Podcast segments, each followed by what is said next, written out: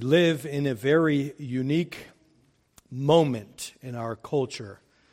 Um, one of the uh, social philosophers, Charles Taylor, a Catholic, had, had defined our age as being dominated by what he called expressive individualism. And this is an understanding that each one of us has his or her own way of realizing our humanity.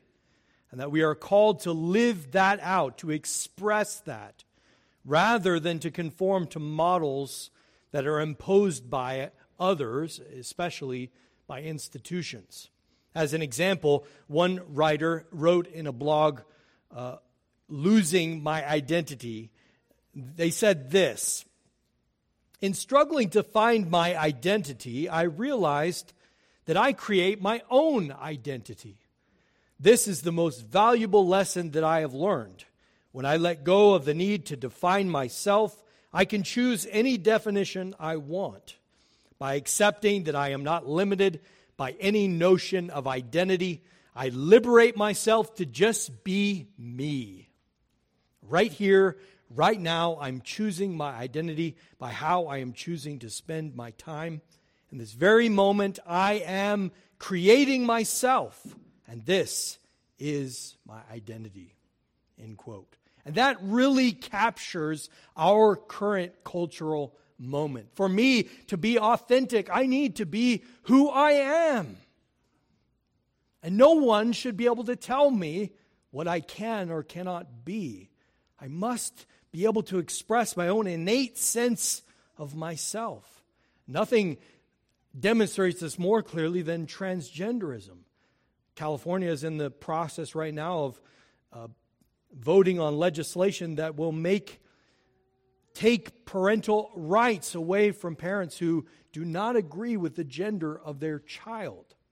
Because the child should be able to express whatever they feel, whatever they want. These ideals are born out of the Enlightenment. I think, therefore I am. And this has led, of course, this has crept into the church, and of course, it has led to a diminishment of the concept of the covenant. We are so individualistic that we have a hard time even understanding the biblical concept of covenant, let alone interpreting it correctly. How could a parent choose the religion of its child? How could it impose religion upon them? How could it baptize them? Forcing an identity on them. We're going to baptize the Herbert children this morning. But why? Why are we baptizing these children?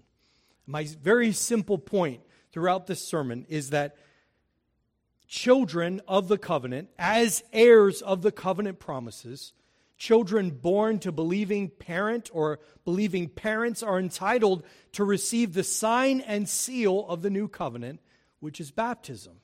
Children are heirs of the promises, and if they're heirs of the promises, then they're, they should be given the sign of the promises, which in the new covenant is baptism. So, over the next few minutes, I want to unfold what I mean by that by looking at a few texts starting, uh, of course, first with Acts chapter 2, beginning of verse 37. Now, let me set the stage for you. This is Peter's Pentecost sermon.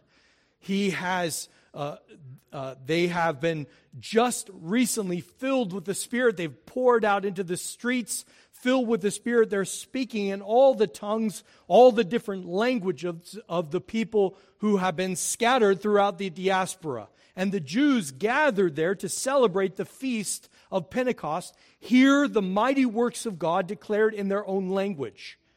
And because they cannot make sense of how that is, they find the only solution they must be drunk. Right? Although I've never met a drunk person who got smarter when they were drunk. but they're babbling and they're speaking in languages and they can't understand how this could be. And Peter stands up and he makes his defense.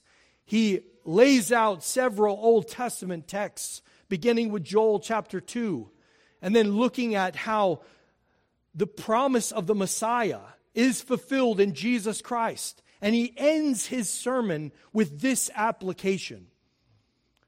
In verse 37, it says, Now when they heard this, they were cut to the heart and said to Peter and the rest of the apostles, Brothers, what shall we do? And Peter said to them, Repent and be baptized, every one of you, in the name of Jesus Christ, for the forgiveness of your sins, and you will receive the gift of the Holy Spirit. For the promise is for you and for your children, and for all who are afar off, everyone whom the Lord our God calls to him. Let's pray together. Almighty God, our Heavenly Father, we give you thanks for your covenant promises, which are enduring. They are everlasting because they are formed on a solemn promise. And you, who are God, who are immutable, cannot change. You promise to be our God, and we would be your people. And you made the same promise to our children that you would be their God, and they would be your people. Be faithful to your promises, O Lord. And as we see them unfolded in your word, give us eyes to see and ears to hear. For we pray this in Jesus' strong name, and amen. I want to very briefly, I promise, briefly, because we're going to begin in Genesis and we're going to go all the way through the Old Covenant, but I promise it will be brief. And I want to show you the Old Covenant promises all the way to its fulfillment in the New. Because as Peter says, the promise is for you. What promise is he referring to? What is he speaking about? And how does that connect with his, his, uh, his uh, application? What he calls them to do. He says, Repent and be baptized, for the promise is for you and for your children. Our text, which is an application of his sermon, because the people have realized they are responsible for the death of Jesus Christ. And how did they come to that? How did they come to that conclusion? They were cut to their heart, which, by the way, is a work of the Spirit. Only the Spirit can open blind eyes. Only the Spirit can enliven those who are dead to see that it was me that crucified Christ. It was me that hung him there. It was me that shouted, Crucify him. Only the Holy Spirit of God working on hearts to circumcise them, to cut open their hearts, to be able to respond and say, What do we need to do to be saved? That is the work of the Spirit. It's a circumcision without hands, which we'll talk about in a moment. But for our, our purposes, I want to focus on just verse 39. And what is this promise? The promise begins in Genesis 3. In Genesis 3, God had created man and placed him in a perfect place, a garden. And he called him to be fruitful and to multiply and to cultivate it. He was to reign under the authority of God, being a king and a priest over the whole world. He was to listen and rule according to the voice of God. But instead of that, he listened to the voice of the serpent. And he ate from the tree of which God said to not eat from. And because of that, because he functioning as our head and representative, he plunged all of humanity into sin and misery. And in the curse, in the curse because of that sin, God gives us the first glimpse of this promise, the first exposition of the gospel, the proto euangelion. He says in verse 15 of chapter 3 I will put enmity between you and the woman. He's speaking to the serpent here as he curses him. And, and between your offspring and her offspring, and he shall bruise your head, and you shall bruise his heel. In this very simple glimpse, he gives a promise that yes, there will be enmity between these two seeds between the seed of the serpent and the seed of the woman. But one day, the seed of the woman would crush the head of that serpent, delivering his people from sin. That is a covenant promise. But what is a covenant? Covenant is not, it's not in our everyday normal language. If we do think about covenant, maybe we think of marriage, marriage being a covenant. It's a, it's, it, but a covenant formally binds parties together in a relationship, an enduring relationship. That's why I use the word binds. It binds parties together in a relationship with stipulations, offering blessings and curses, and is often administered with an oath, with an oath ceremony. We'll unpack what that means as we continue to walk through redemptive history to see how God comes. He binds himself in a relationship to man, entering into that relationship through covenant to, to offer to us blessings for those who obey the terms, who keep covenant with the Lord, and promising curses for those who do not. The question is how can we, as sinful humans, made in the image of God, so we have dignity, but marred by sin. How can we ever be in a relationship with God? How can a transcendent and holy and awesome God ever be in relationship with us as sinful men?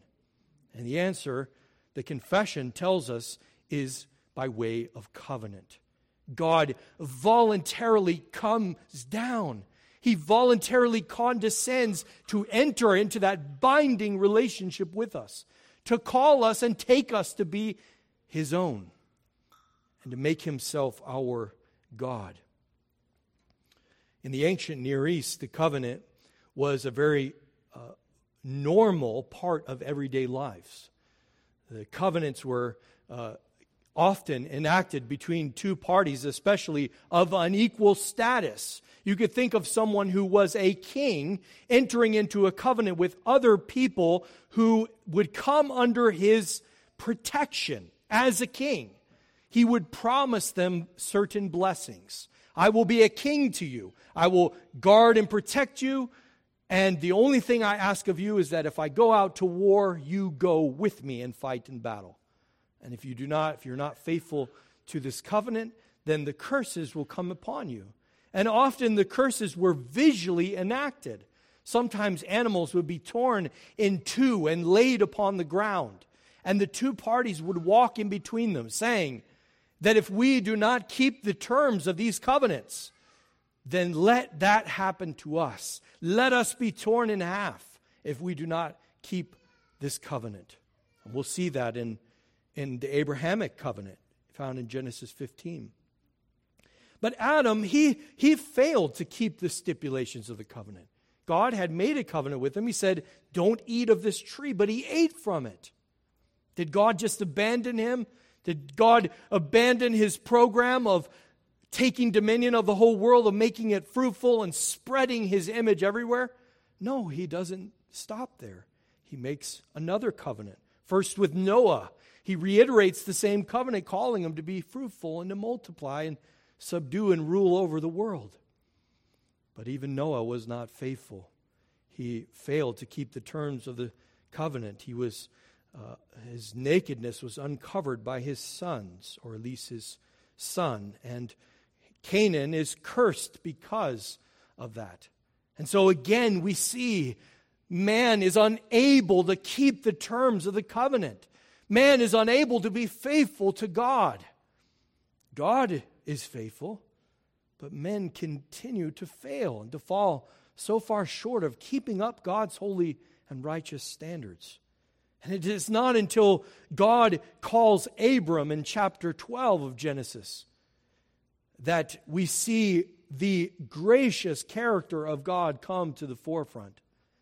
And uh, over several chapters, specifically chapter 12, chapter 15, and chapter 17, the covenant that God enters into, that relationship that God enters into with Abraham, is unfolded for us with two different ceremonies. It's one and the same covenant, but God is showing different aspects, both of his character, of who he is, but also what he's calling Abraham to do.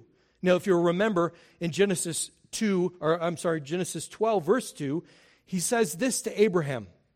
He makes this promise as he, he calls him to come out of Ur and go to the land of promise. And he says this I will make of you a great nation, and I will bless you, and I will make your name great so that you will be a blessing. I will bless those who bless you, and him who dishonors you I will curse. And in you all the families of the earth shall be blessed. You see, God builds his, his covenant, this relationship, on his very character, who he is. In chapter 15, God reiterates these same covenant promises, but he adds that he will bless Abraham with an heir who would come from him, his own son, not a servant in his house. And then he, he formally ratifies that covenant with a ceremony. He calls on Abraham to split the animals and lay them out. But instead of, in the most astounding way, instead of making Abraham to walk in between those, God Himself walks in between them in a, in a smoking fire pot and a flame mimic, uh, reminding us of what will happen later with the pillar of fire and the pillar of smoke with Israel in the wilderness. God Himself takes on Himself a curse, saying, If I do not fulfill the terms of this covenant, then a curse will be on me. God is swearing by Himself because there is no one greater for Him to swear on. I will see these promises fulfilled, and nothing can stop them. And again, he reaffirms the covenant in verse in chapter 17 which we read in our Old Testament lesson. And there he he changes the name of Abram to Abraham, a much more fitting name because he is going to be the father of many nations. He's reminding him that from him would come many and through him would the blessing go to all the world. But for our purposes, and what Peter is drawing from is found in verse 7 of chapter 17. And he says this And I will establish my covenant between me and you and your offspring after you throughout their generations for an everlasting covenant to be God to you and to your offspring after you. That's what Peter's talking about. That's what Peter's talking about when he says, For the promise is for you and for your children. What's the promise? The promise is that God would be your God and you would be his people.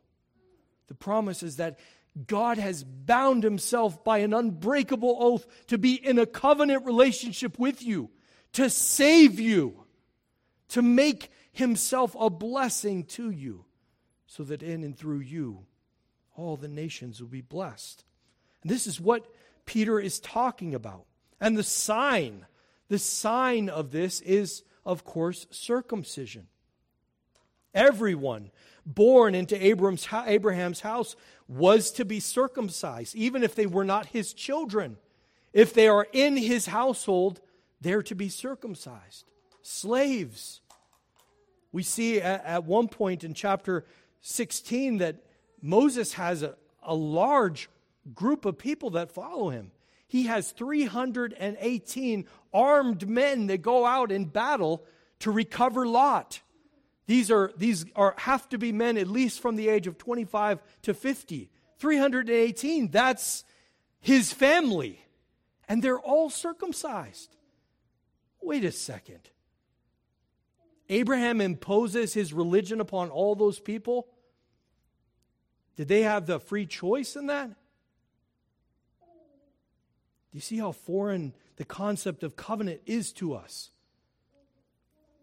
Everyone born in his house is circumcised because God works covenantally. He works covenantally through households.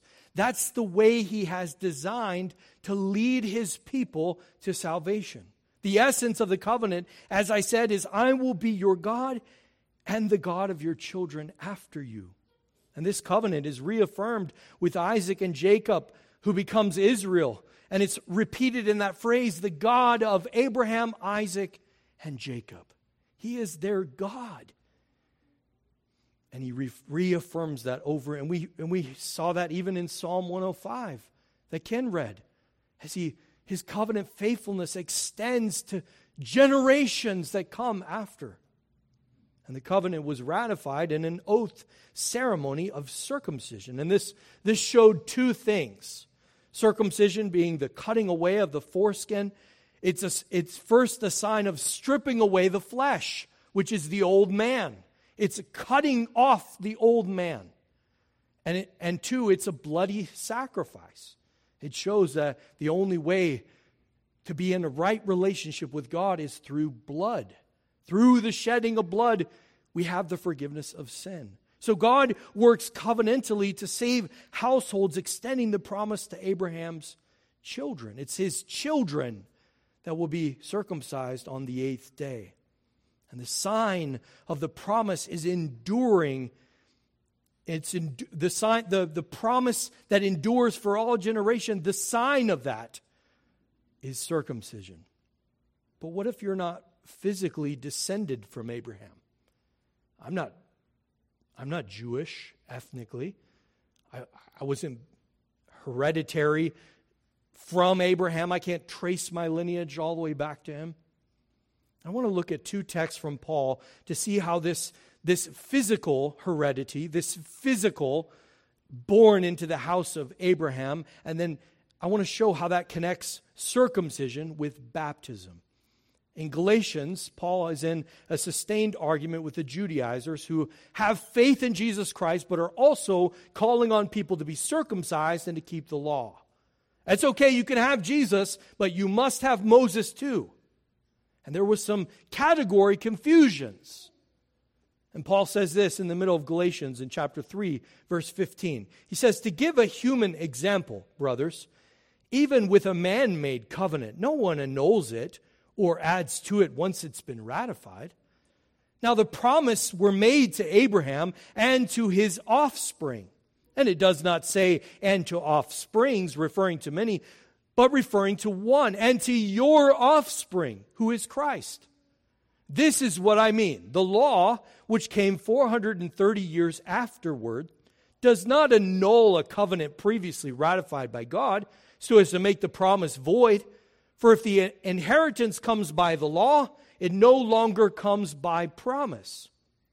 But God gave it to Abraham by a promise. Why then the law? It was added because of transgressions until the offspring should come to whom the promise had been made. And it was put in place through angels by an intermediary. Now, an intermediary implies more than one, but God is one. Is the law then contrary to the promise of God? Certainly not. For if the law had been given that could give life, then righteousness would indeed be by the law. But the scripture imprisoned everything under sin, so that the promise by faith in Jesus Christ might be given to those who believe. Now, before faith came, we were held captive under the law, imprisoned until the coming faith would be revealed.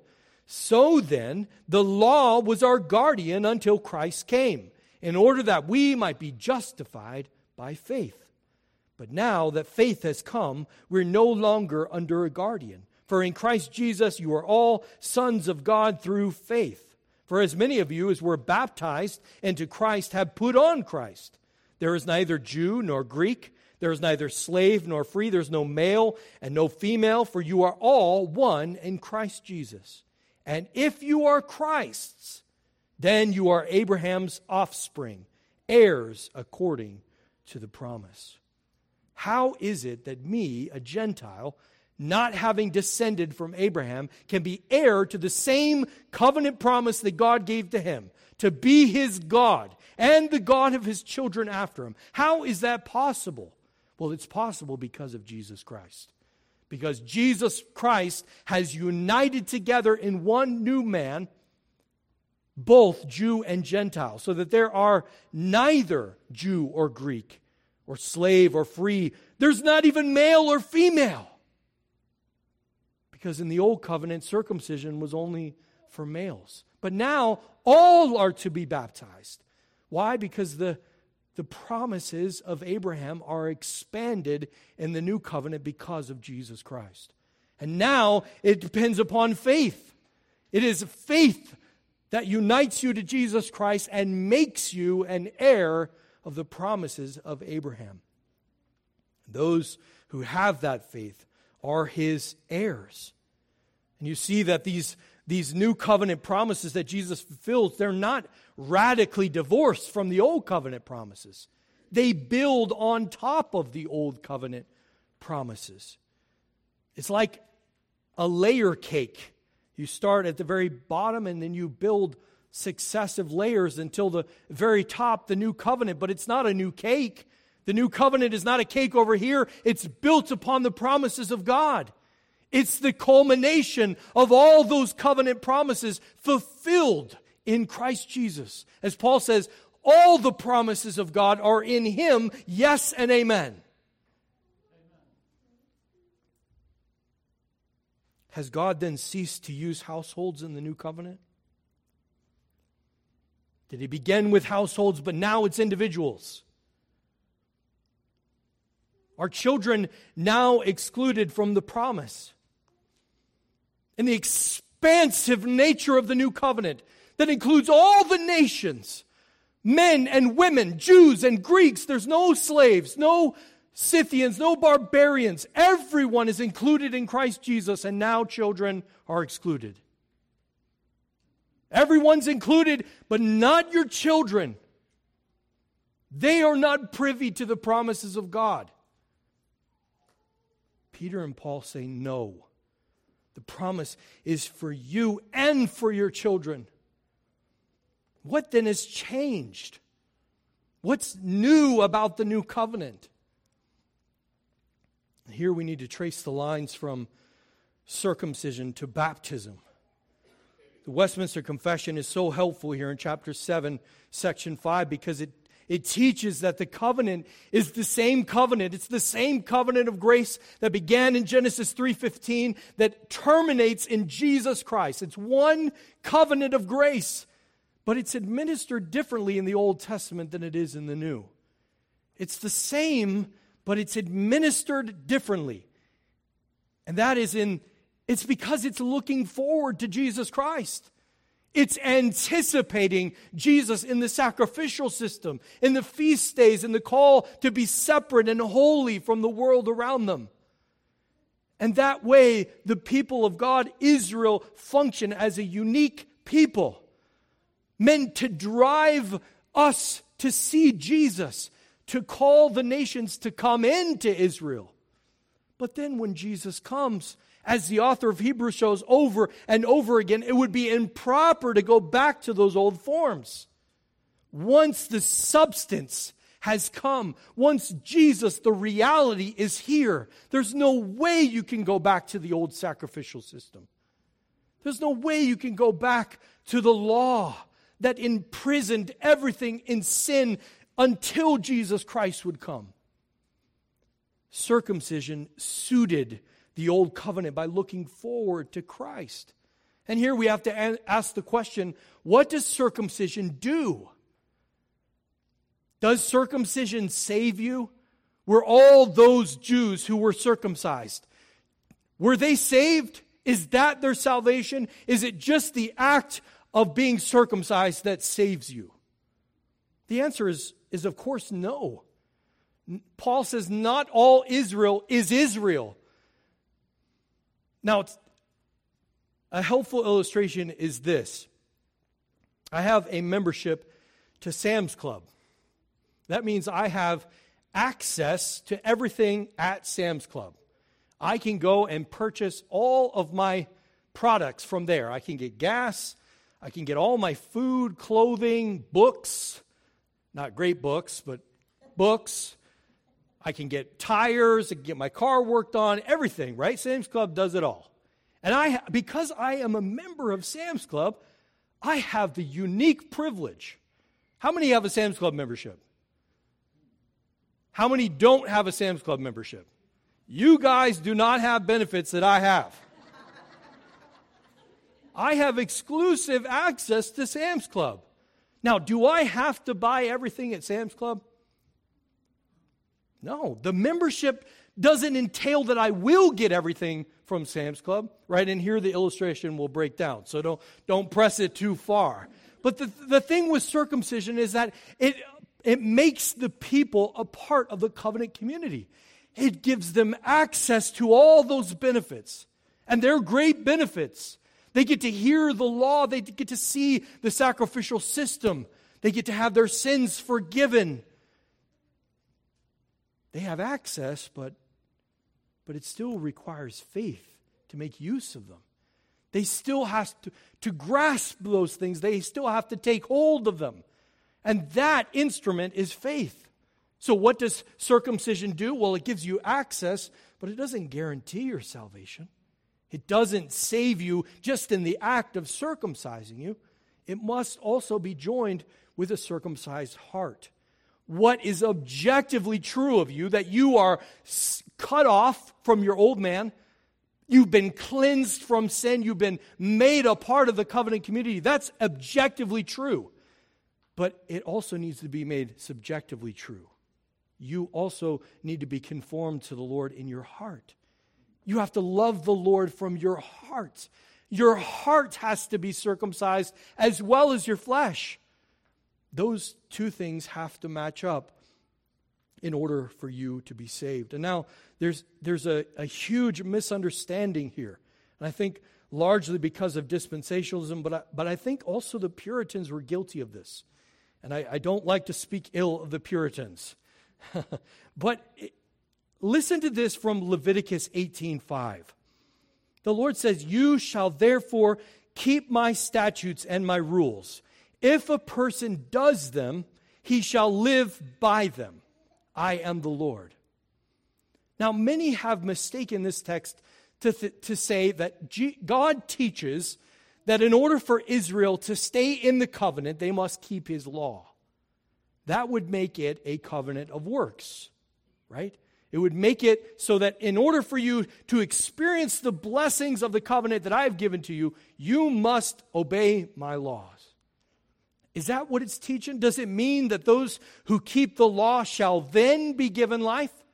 Like after they've kept the law, then at the end, God will give them life? Or does it mean that those who do the commandments are living? As in, there is no life, no real life apart from the law of God. When you are obeying God, you are most fully alive. Not in the sense that you are trying to earn something. God is the one that gives life. And God is the one that can take it away. When you are obedient to the terms of the covenant, you're alive. That's what Leviticus is teaching. That's what God is saying throughout. When he says, Walk before me and be blameless, he says, Live by faith, believe my promises, because I'm your God and you're my people. And that means that you have to live a certain way, because all my people look like me. The law was never designed, as Paul said, to lead to life. The law sets down what real life should look like. It's grace that empowers obedience. It restores our nature so that we live as we were designed to, which looks, of course, like keeping the law. It's not circumcision plus law keeping equals life. It's circumcision plus heart circumcision, which is faith, equals life. Paul says in, in Colossians 2:11, in him that is in Jesus also you were circumcised with a circumcision made without hands. You Gentiles are also circumcised, but not with hands. How? By putting off the body of the flesh. Okay, that sounds like circumcision. By the circumcision of Christ. What's the circumcision of Christ? Well, circumcision always pointed to a bloody sacrifice. And where was Jesus' bloody sacrifice? On the cross. Christ's circumcision was his death on your behalf on the cross. How were you circumcised? Because you were in him. When he died, you died. Paul continues, having been buried with him in baptism, in which you were also raised with him through faith in the powerful working of God who raised him from the dead. Paul says, You were circumcised with a circumcision without hands. What's that? your heart. Your heart was circumcised. How? Because you have been buried with Christ in baptism. That is, when he died, you died. And your baptism identifies you with him in his death. It's a sign that points to his circumcision being yours. You have been circumcised in, Paul connects that clearly to your baptism. And you've been raised with him through the powerful working of God. You were circumcised by being baptized, not by hands, but with the Spirit. Paul connects those two institutions because one, circumcision, pointed to the same covenant promises that Christ fulfills. And they're yours, they're yes for you. And for you, the sign that those promises are yes is baptism. Does baptism save you? No, it's the same as circumcision. It opens the door for access to all the benefits of Christ. And it is a real privilege when our children fall away from grace after having been baptized, they are under greater judgment. Having come to Jesus Christ, having seen the glorious gospel, and having rejected and turned away from it. I don't want you parents to think of your children who may be wandering away and forget that the promise that God gave to be the God to your children is still true. And claim it. Claim that promise. God, you said that you would be the God of my children, and they are wandering away from the blessedness of that covenant relationship. Call them back and save them because they're yours. They are yours. They belong to you. And you promised that you would be their God. Hold him to that promise because it's true. They were marked with his name, they belong to him. And he is able. He is able. As long as it's called today then there is hope of salvation for our covenant children who have wandered away. Amen? Amen? Now, if baptism replaces circumcision and children are heirs of the covenant promise, then it stands to reason they should be baptized. But what does, and we've already seen that baptism does not save you. It's not just in the washing away of the water that your sins are forgiven, it's by faith. The confession says the grace of baptism is not necessarily conferred at that moment. Baptism is suited to the new covenant because Christ has already died. The bloody, there's no more need for a bloody sacrifice. Baptism is not something that we do. Baptism is something that God does to us. God marks you and says, Mine. Father, Son, and Holy Spirit. That's who names you. That's very different from the Baptist conception. And their Faith and Message 2000, their declaration at the, of the SBC, it says this Christian baptism is the immersion of a believer in water in the name of the Father, the Son, and the Holy Spirit. It is an act of obedience, symbolizing the believer's faith in a crucified, buried, and risen Savior. The believer's death to sin, the burial of the old life, and the resurrection to walk in newness of life in Christ Jesus. It is a testimony to his faith in the final resurrection of the dead. Being a church ordinance, it is prerequisite to, to the privileges of church membership and to the Lord's Supper. Now, that is very different than what I have just articulated. There, for the Baptists, baptism is something, it's my act of obedience where I declare my allegiance to God, to his resurrected Lord. It is my testimony of my faith. Do you see how subjective that is? Do you see how it's about me? It's about me declaring what I am doing for God. But God says that baptism is about what He does for you. It's Him marking you out as His people and saying, Mine. And we are passive recipients of it. It's not my testimony. Peter doesn't say repent and be baptized as a testimony. that you believed in the gospel. He says, Repent and be baptized because the promises are for you. He's, he's not saying that before you're baptized, you're not a part of the covenant and you don't have any of those benefits. And then once you get baptized, now you do.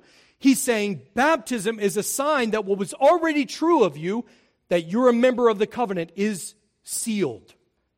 It's an outer confirmation of what's already true of you. Faith then takes hold of these promises and it runs until the finish right, the finish line. Through baptism, you're brought into the church and given access to all the blessings of the covenant promise. But you must avail yourself of those benefits by faith. In a moment, the Herbert family is going to come forward and have their children baptized. And those children, by virtue of their being born into a covenant household, are already members of the covenant and have access to all the covenant blessings. Baptism doesn't make that reality true. Baptism is a sign that it's already true. Baptized only recognizes that they are a part of the covenant, that the promises belong to them. And in baptism, Christ, through his minister, applies the sign and seal of what is already true. And this day will serve as a reminder for Keith Jr. and Amelia and Elsie's for their entire life that they are members of the covenant community of the church, which is the body of Christ and the only place of salvation. And we trust then, as we've already seen in little Keith's life, evidence of God's grace at work.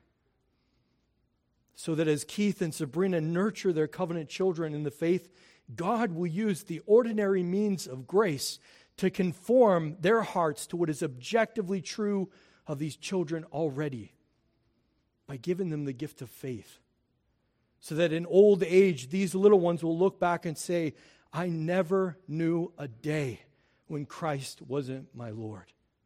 Amen? Amen. Keith and Sabrina, can you bring your family forward? And Ken,